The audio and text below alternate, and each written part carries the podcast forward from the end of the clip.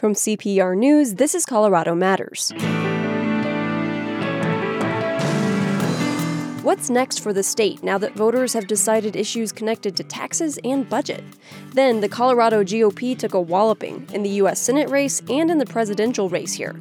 So, where is the party headed, and what does Lauren Boebert's win in the third CD tell us about the president's influence in the state? Also, how communities and hospitals are responding to the growing number of COVID 19 cases in Colorado. Plus, we take a ride on a time traveling bicycle through the history of Grand Junction. We wanted it to be antiquated so that it was historically old, but at the same time, futuristically kind of charming.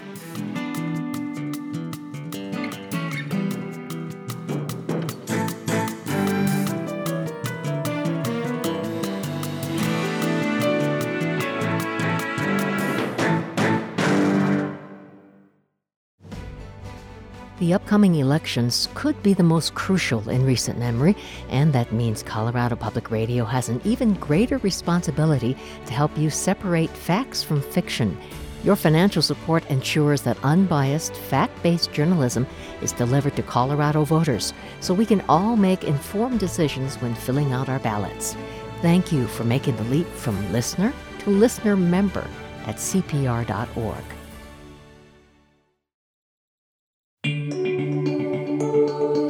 This is Colorado Matters from CPR News. I'm Avery Lill.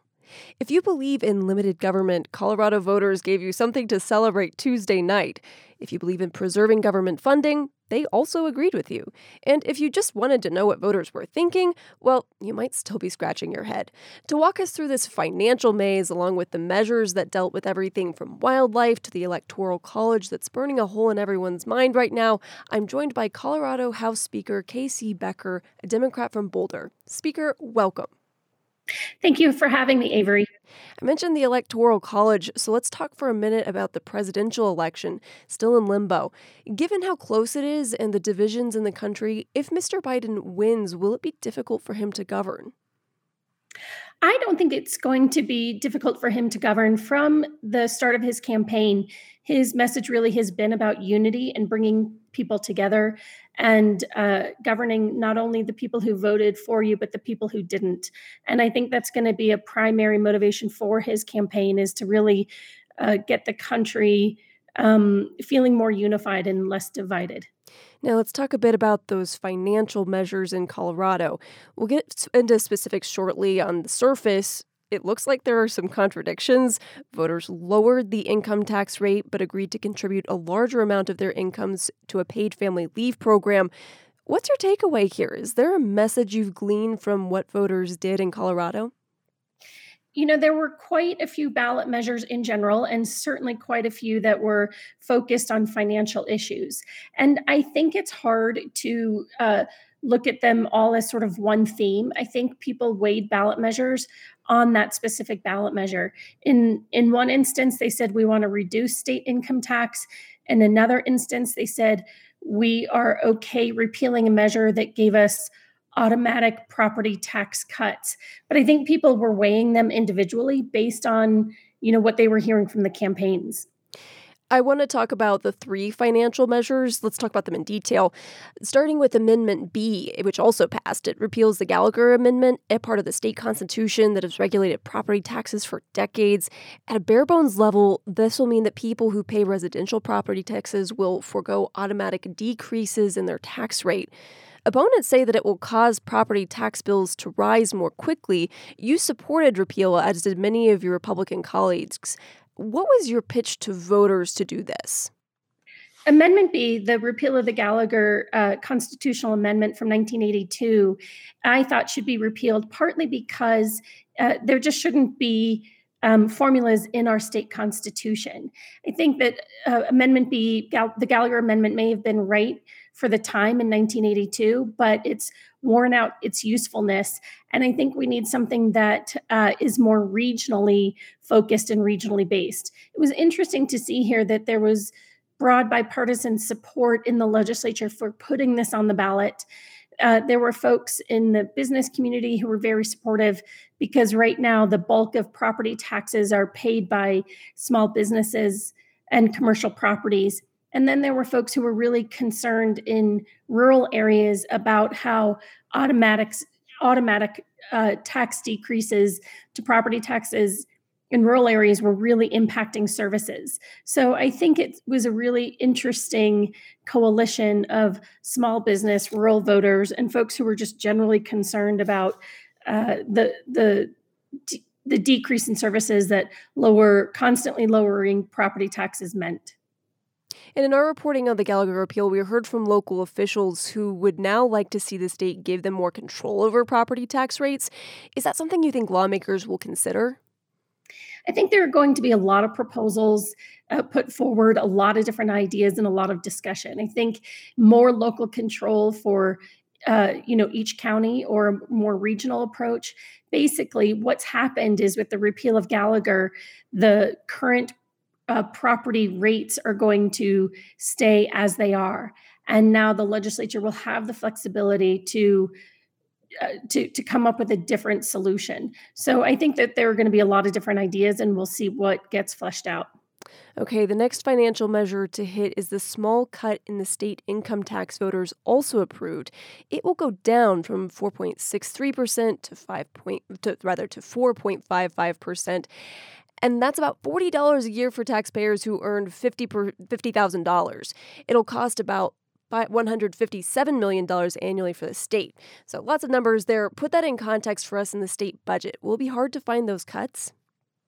So, you know, Colorado has a lot of restrictions on our state budget. Um, it can't grow faster than population plus inflation every year. Uh, we cannot deficit spend. We can't issue bonds. This will be another restriction that is going to constrain uh, our ability to fund K 12 education, higher ed, human services, and things like that. $170 million out of what's around an $11 billion general fund budget is a, a big hit and uh, you know it's it's going to have an impact. And we do know the state is counting counting dollars closely as the pandemic goes on, right? Um, so in this case, the state programs, it's a question of a little extra money in the sta- state's taxpayers' pocket, given all the economic stress of the pandemic. And I'm sorry, I lost you for just a minute. What was the oh, question? okay. Um, so uh, you mentioned, like, obviously the state is counting dollars closely because of the pandemic. So in this case, it's a question of state programs versus a little extra money in taxpayers' pockets, given all the economic stress that people are dealing with in the pandemic. Right. I think there are, you know, um, people who are hurting a lot right now because of the pandemic. This proposal is permanent, so it doesn't last just for the pandemic, which I, which is one reason why I didn't support it. Um, it it's going to go on forever in Colorado um, until voters ever vote to increase or change the state income tax, which you know probably isn't likely. And one thing that's interesting the public power to vote on taxes is in the state constitution. The power to vote on fees will just be a new state law. The legislature could overturn that with a simple majority. Will your caucus try to do that? I think Proposition 117, which you're referring to, that puts a limit on the legislature's ability to create state enterprises, which are basically state run businesses. Uh, you know, it there's a lot that we do now through enterprises and i don't think that the legislature eh, there's all there might all need to be some legislation to fix things around the corners or you know around the sort of sides of the legislation but no i don't think that there will be an effort to repeal this. So let's step back now. If i'm a taxpayer sitting at home are the three things voters passed the income tax, the Gallagher repeal, and the power to vote on fees a good deal or a bad deal from your point of view?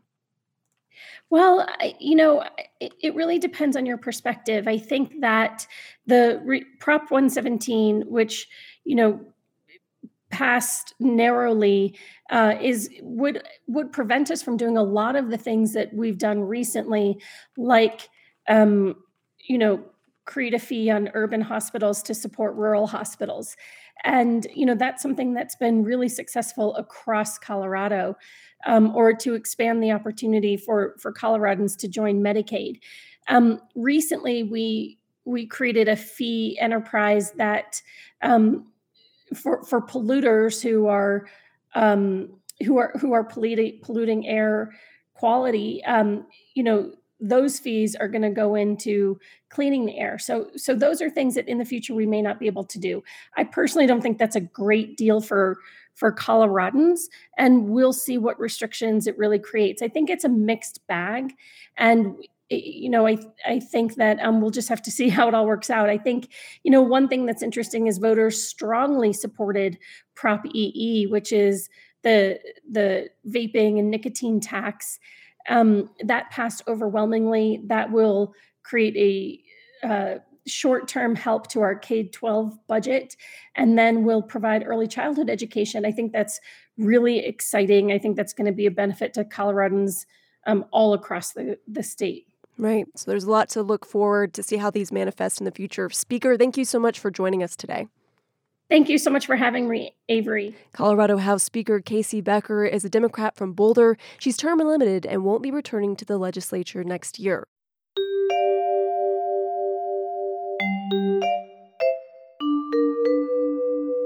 A blue wave of Democratic wins didn't materialize nationally, but on a statewide level, Colorado once again voted overwhelmingly for Democrats.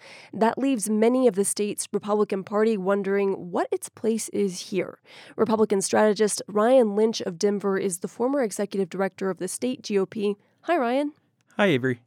Before we get into the state level view, the Trump campaign has questioned election integrity for months now and has filed lawsuits to stop the counting that continues in some undecided states where he's currently in the lead.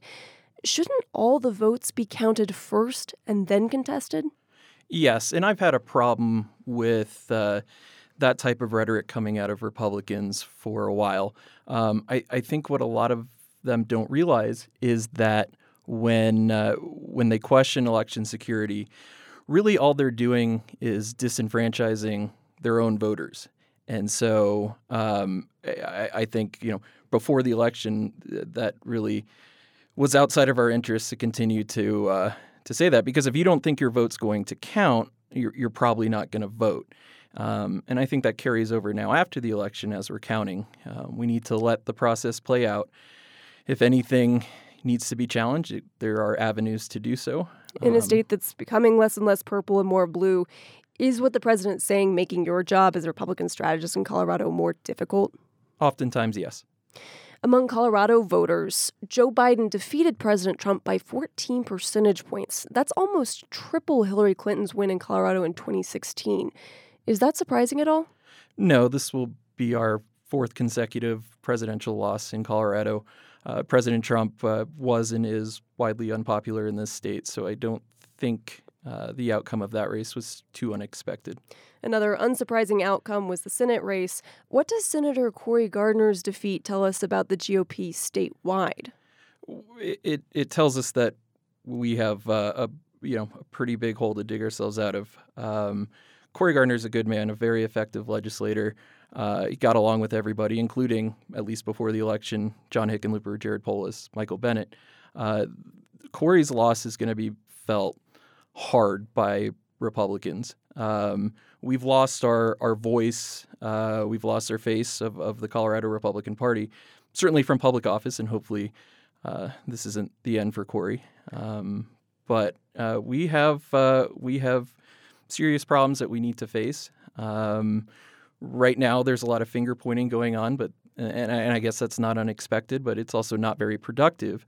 Uh, instead, we need to be doing a thorough postmortem of the election, figuring out what we did right, which was probably very little, um, what we did wrong, uh, and, and how we can improve. We need to be asking ourselves who we are, uh, where we're going, what we want, and how we're going to get there. And uh, you know, it's uh, it probably starts uh, right now um, we're going to be reorganizing our county parties come February. We need to rebuild that apparatus. We need effective people uh, in in county leadership. They in turn need to uh, install effective people uh, at the precinct and, and district captain level. Uh, then that goes all the way up to the the state party. Um, we also need to improve on our messaging um, and I think especially we need to improve our, our candidate recruitment and our training. Um, if we uh, if we allow this to get any worse, uh, it, it's uh, I, I, don't know that we'll ever be able to come back.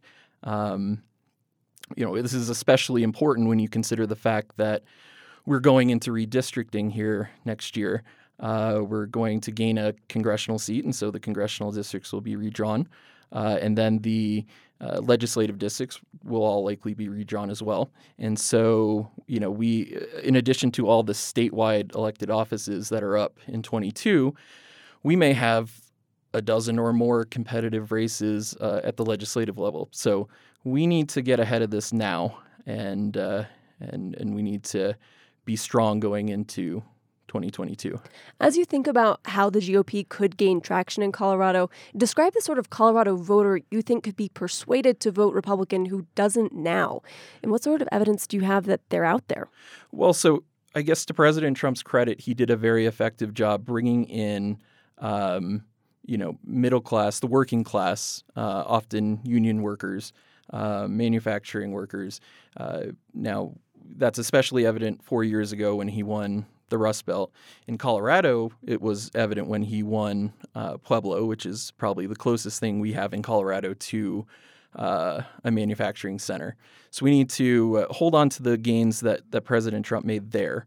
Um, in addition, and I don't think we've really seen final numbers, but it looks like he has done better with uh, with minority groups, minority voters, um, than any other Republican has in, in probably in 60 years. And so we need to find a way to hold on to those voters as well. But the flip side of it is we lost a lot of support among uh, particularly suburban women. Um, so we need to find a way to hold on to the gains that we've made uh, and then recover the losses that we've suffered. Many eyes were on the race in the 3rd Congressional District, which Republican newcomer Lauren Boebert won. She'd been endorsed by President Trump. Additionally, incumbent Republicans Ken Buck and Doug Lamborn won re election to their House seats. Where do you see Trump helping and hurting your party in Colorado?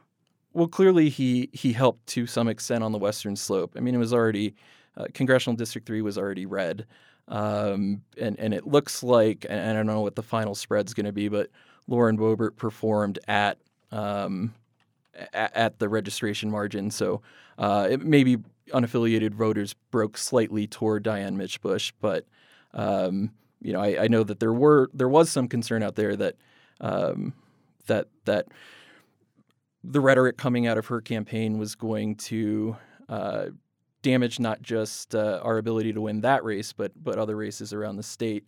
Uh, I think myself and, and, many other Republicans were um, troubled by that rhetoric. I don't think there's any room for for dangerous conspiracy theories within the Republican Party. Uh, but I think the consensus is that we'll give Lauren the benefit of the doubt. Maybe she'll uh, you know, maybe she'll thrive in DC. Maybe she'll work hard, um, keep her keep her head down, um, build relationships, and uh, and uh, be an effective leader for uh, for for the Western Slope. Ryan, thank you so much for joining us today. Thank you for having me. Ryan Lynch is the former Colorado GOP executive director, here to talk about the state of the Republican Party after Tuesday's election.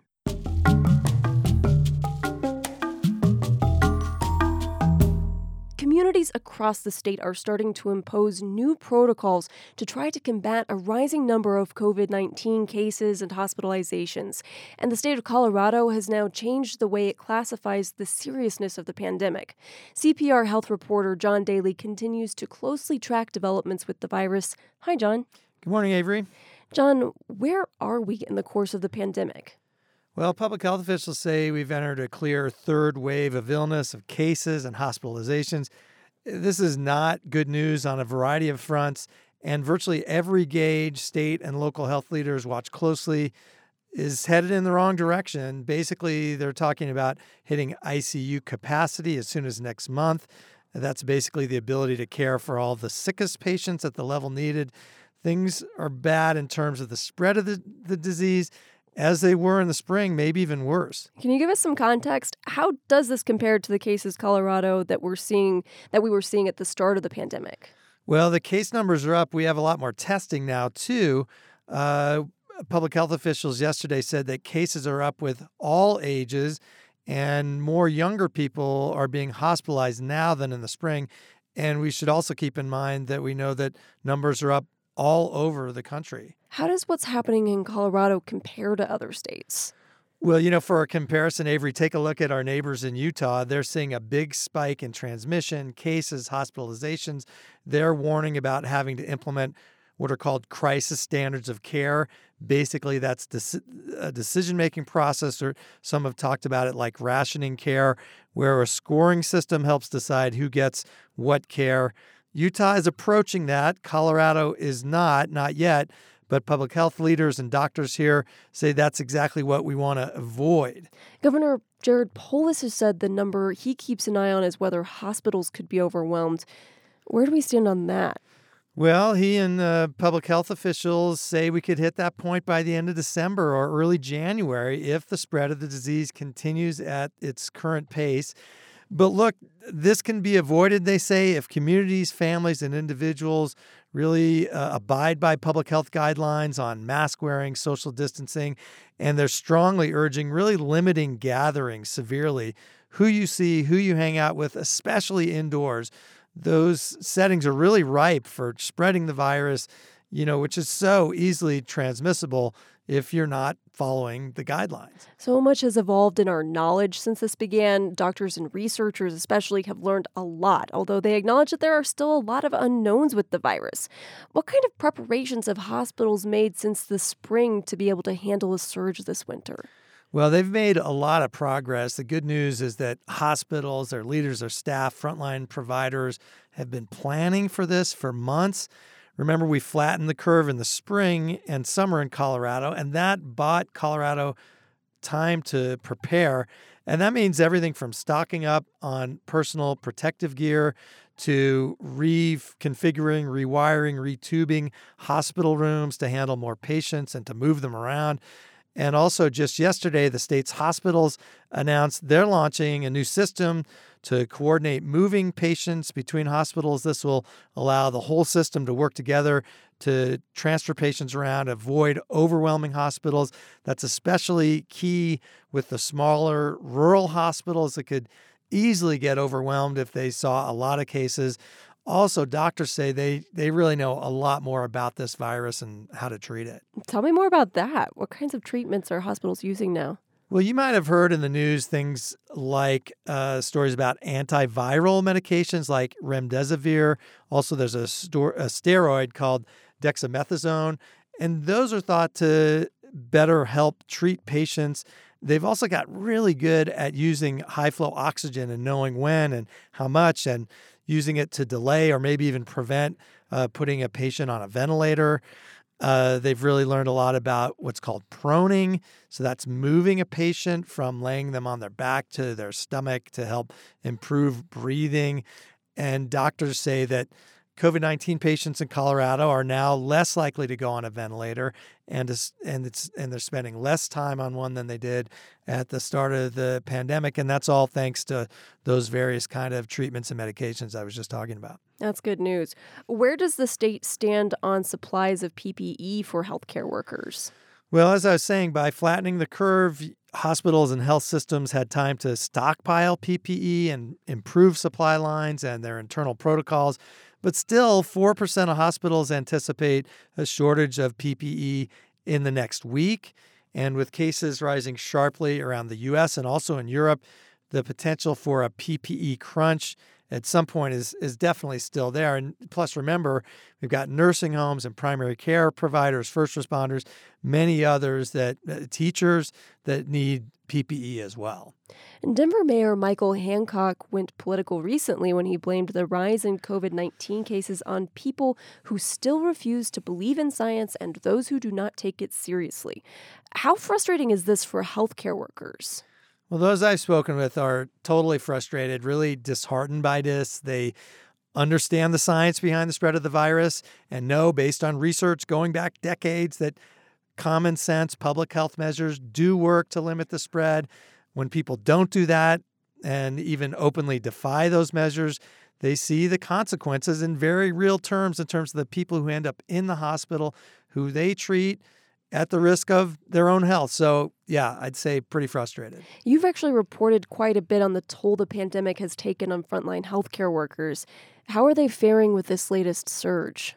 Well, you know, in a word, they're exhausted. This has been a long haul already, and they know that the winter months are still ahead. There's a lot of concern for both the physical health and the mental health of these frontline providers and concerns about morale and staffing.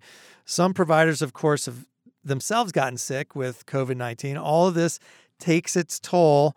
Uh, but they've also told me they're hanging in there. They they greatly appreciate the many expressions of support they've gotten from folks in the community to a person. They've also said that if you really want to show providers you care, then the best way to do that is to avoid getting sick or passing the virus to someone else. And that's something I've heard from COVID 19 survivors too. One of them is Jason Jehanian. Uh, he was uh, hospitalized on a ventilator in the spring. He said it makes sense to take steps to protect yourself and the community and prevent more people from ending up in hospitals. Well, my whole feeling is why not? It's a really minimal impact to the individual to wear a mask and have some social distancing. I really think people should really stick to it. This week, the state issued a new public health order making it clear that local public health and school district officials will decide whether students should attend class in person or online. What's the thinking about that, especially now? Well, the state's epidemiologist, Rachel Herlihy, talked about that yesterday. She said transmission among children really varies by age group. There's a big difference between elementary schools and high schools. In younger students, the case numbers and outbreaks uh, occurring, occurring in schools are smaller. She said the state is more likely to see staff uh, um, involved in those outra- outbreaks. But the story is really different when you look at high school students. She said uh, you see more students and a larger number of staff involved in outbreaks. And remember that elementary school in elementary schools, it's much easier to, to cohort one group of kids in one class. And a key factor of all this too is that older students may be potentially spreading the virus in gatherings like parties outside of school. Uh, Herlihy said that the state has seen an increase in outbreaks uh, incur they have seen an increase of outbreaks occurring in schools, but that may really reflect the level of community transmission that's occurring. It's really all being watched very closely, of course. Something else the state is working on is how to communicate the seriousness of the pandemic. Can you talk about the safety dial? Sure. You may have seen this on the state's website. Uh, the state is shifting towards letting counties take more of the lead in response to the coronavirus. And Colorado has now changed the way it classifies the seriousness of the pandemic. And the biggest change, uh, a new public health order released Monday, makes clear that local public health and school district officials will decide whether students should attend in person classes and virtual lessons online. And that's based on local factors. The new rules also are an attempt to declutter the five step color coded matrix classifying the severity of the outbreak in different counties. Instead of having three different levels of safer at home status, the dial will now classify local conditions simply as green, blue, yellow, orange, and red, with, of course, red being the, the, the worst. And by way of example, Boulder County moves to safer at home, orange level Friday. This essentially cuts back capacity to 25% for business. It's the second highest level of restrictions. The city of Denver went to level orange last week, and it's reportedly considering a curfew now as well. Do you sense this is just the beginning? Uh, it sure is. If the numbers stay high, Colorado's top health officials said yesterday that 18 counties are now seeing transmission levels that could lead to the most restrictive level. Of course, that's stay at home. Uh, the state's chief medical officer said local leaders have to put new restrictions in place starting now, including limits on gatherings and curfews, like one that was ordered last week in Pueblo, and Avery, they're already happening. The health department yesterday notified Boulder and Broomfield and Jefferson counties that in the next few days they'd be moved to that orange level, formerly level three, again, one step away from stay at home in that dial framework. Uh, the governor and public health officials said that they know how tough these restrictions are. They know that people are tired, that there's a lot of COVID 19 fatigue, but that the tools that we have are pretty much the same as months ago. They're pretty blunt. And we know from experience the less everyone interacts, the more those cases will drop, and that'll protect the hospitals. Thanksgiving is just a few weeks away, kicking off what's traditionally a busy holiday season. Do you have a sense of whether this is affecting people's travel plans? You know, I think it is. A number of people I've talked with, including a number of doctors and epidemiologists, uh, have told me that they're reconsidering what their plans are. Uh, to a person, those uh, medical folks I've talked to say they are changing their Thanksgiving plans. That means they're not traveling, they're not planning on getting together with other families. Many are planning to use that 2020, most 2020 of all things, the, the Zoom call to a person, they say they're just too concerned about how widespread this virus is in our state, at least, uh, to take that chance. Thanks, John. You bet. CPR health reporter John Daley tracking the current increase in COVID 19 cases and how communities in Colorado are responding. You can follow our regular coverage of the coronavirus pandemic on air and online at CPR.org.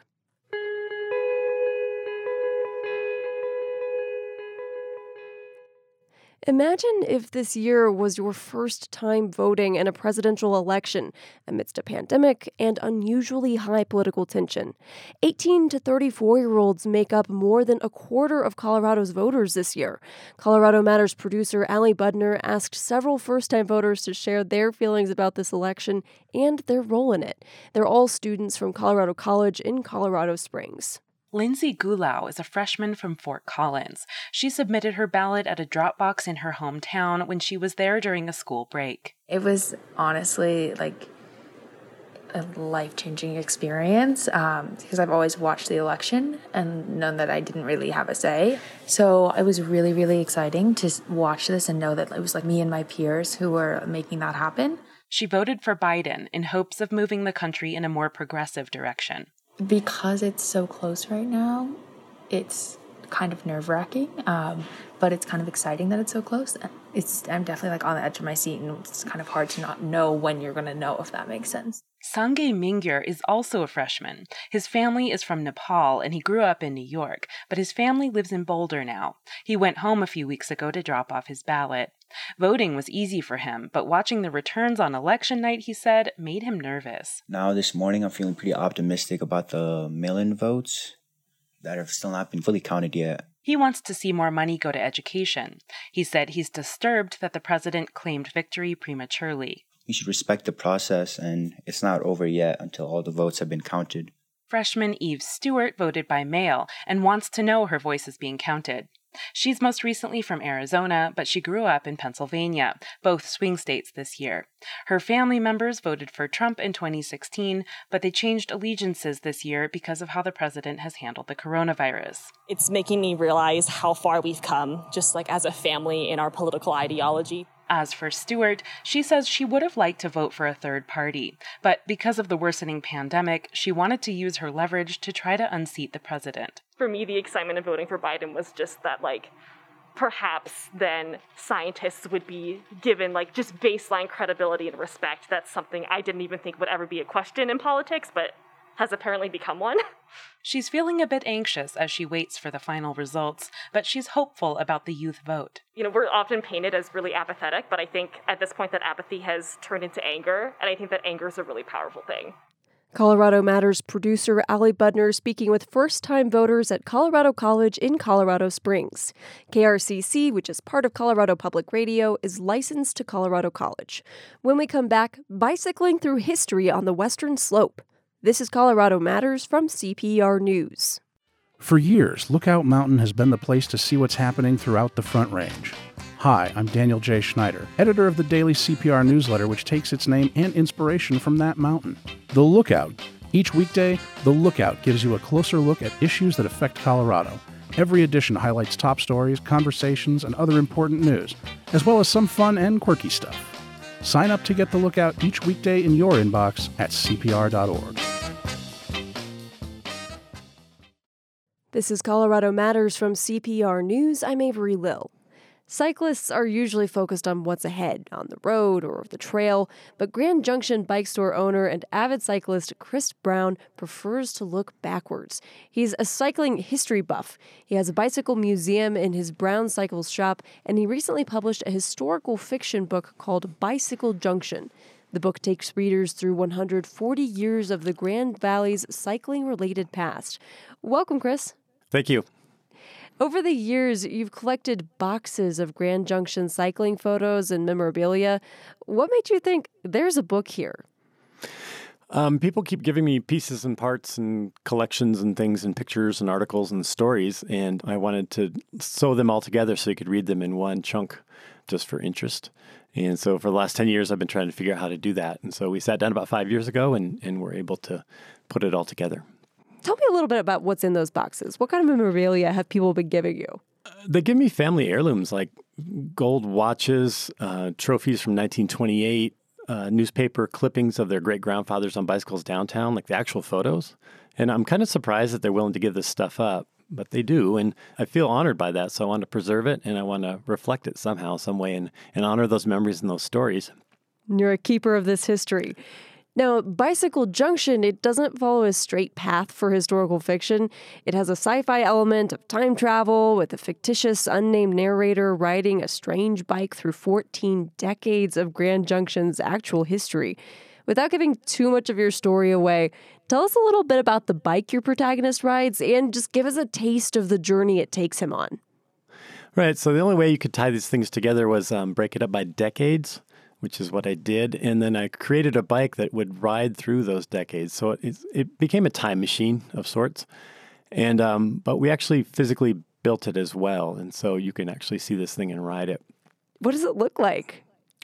We wanted it to be antiquated so that it was historically old, but at the same time futuristically kind of charming. And so it's steel. It's got leather seats and cork grips, which is traditional. It's single speed, which is traditional. But the turning points are actually in the middle of the frame. And so it's something that you might find 10 years or 20 years down the road. And you've actually used those photographs that people have given you. There are more than 400 historical photographs in this book. How did those photos inspire your characters?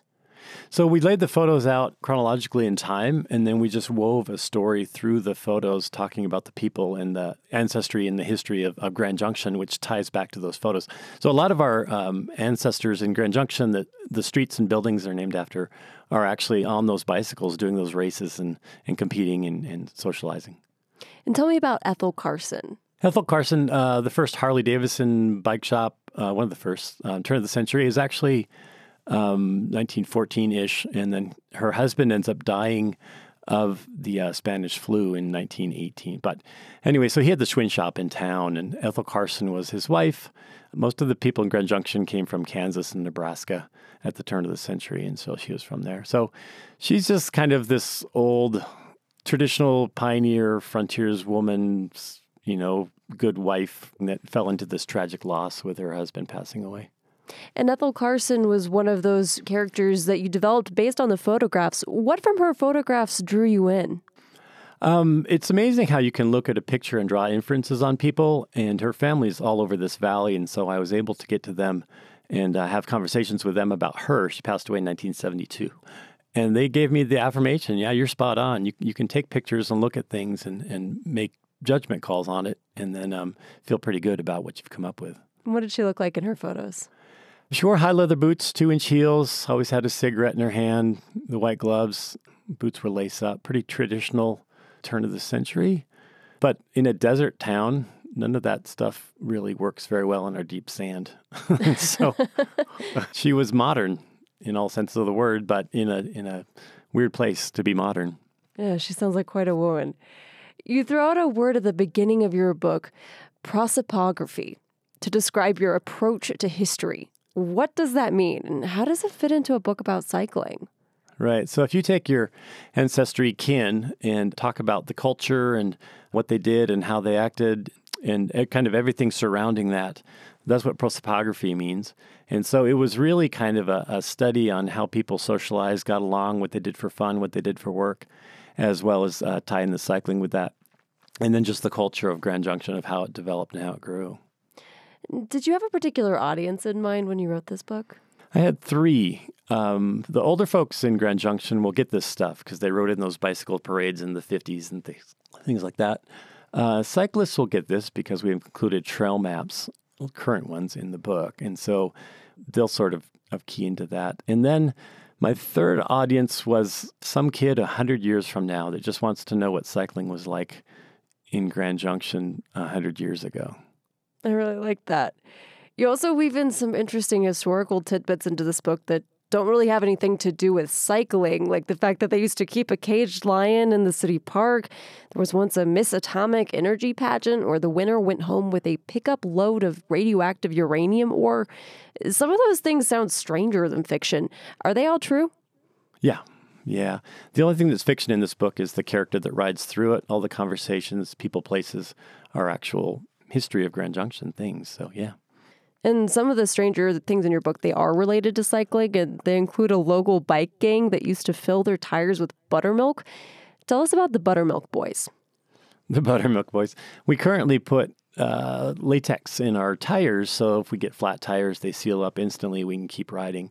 But at the turn of the century, they would do the same with buttermilk, and so it would coagulate and sour. And then if you got thorns or carpet tacks from the upholstery from the buggies, which happened a lot in that sand, it would just seal up and you could keep riding as well. I bet it smelled occasionally, great too. it smelled great. So occasionally those tires would burst or break off and coat people on the street with um, sour buttermilk. Oh, gross. um, Grand Junction is known as a popular town for cyclists with the famous Tour of the Moon ride over the Colorado National Monument, lots of mountain bike trails, and the much anticipated opening this fall of the Palisade Plunge. And that's a trail that will take riders to the top of the Grand Mesa to the town of Palisade.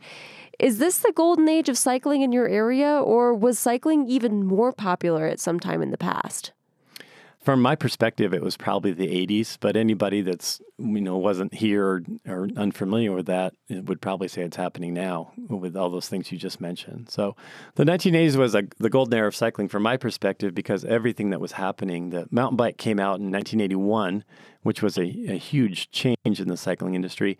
In Grand Junction proper, the Coors Classic was going on. So if you remember Bernard Hinault or Greg LeMond or Connie Carpenter, Davis Phinney, they were all riding over here on that tour, of the Moon Ride, um, staying in Grand Junction for three or four days and, and doing all that same time. So you had different genres and different eras all happening in this little town at the same time that had world uh, ramifications tied to them. So these is, it was a global thing, which is pretty amazing.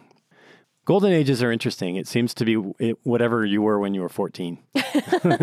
right. Whenever it was best for you, that's the golden age. Correct. Um, your own life, it's also, you've had some book worthy adventures like riding your bike from Colorado to New York State to visit your grandmother when you were in high school. How did bikes become your life's passion and your livelihood and now your springboard into fiction? There you go. It's really your first taste of freedom. Everybody has a bike story. Everybody. People that don't even cycle have bike stories. And so it's great common ground if you want to get a group of people together and, and just meet people and talk. And you mentioned the trail guides that are in your book. Bicycle Junction, it's sort of a how to for today's cyclists. It's got those maps and route descriptions for 14 rides. You challenge your readers to do those rides. How big of an undertaking is that challenge? So, there's a ride in every chapter. Every chapter represents a decade, and then at the end of every chapter is a current trail map of that ride. So if you did all those rides in that book, you would be about 1,879 miles. And the idea is that you could actually ride through this book. You could read a chapter and then go do the thing, and then um, come home and write and read another chapter and then do another one. That is a lot of miles. Have you ridden all those? Yeah, I've ridden all those. It would take about a year for a guy to do that. Tell me a little bit about. I think you called it the one bike challenge. You've got a sticker for your bike frame for completing it. Yeah, if you complete that eighteen hundred miles, I'll I'll make you a free mug you can use for bragging rights. And I have a sticker that you can put on your frame to tell people and show people what you've done. That's pretty great. Well, Chris, I want to thank you so much for sharing about your book. Thank you. Chris Brown owns Brown Cycles in Grand Junction. He recently published a historical fiction book called Bicycle Junction that's based on a true story of bicycles in Grand Valley.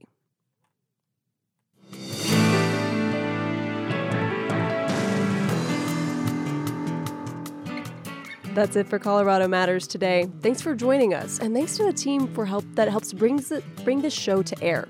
Our executive producer is Carl Bielek, producers Andrea Dukakis, Michelle P. Fulcher, Carla Jimenez, Ali Budner, Alexander McMahon, and Paolo Scholzeda. Thanks also to Nancy Lofholm. Along with my co host Ryan Warner, I'm Avery Lill. You can get Colorado Matters anytime on demand. Just ask your smart speaker to play the podcast Colorado Matters. Again, that's play the podcast Colorado Matters. This is CPR News.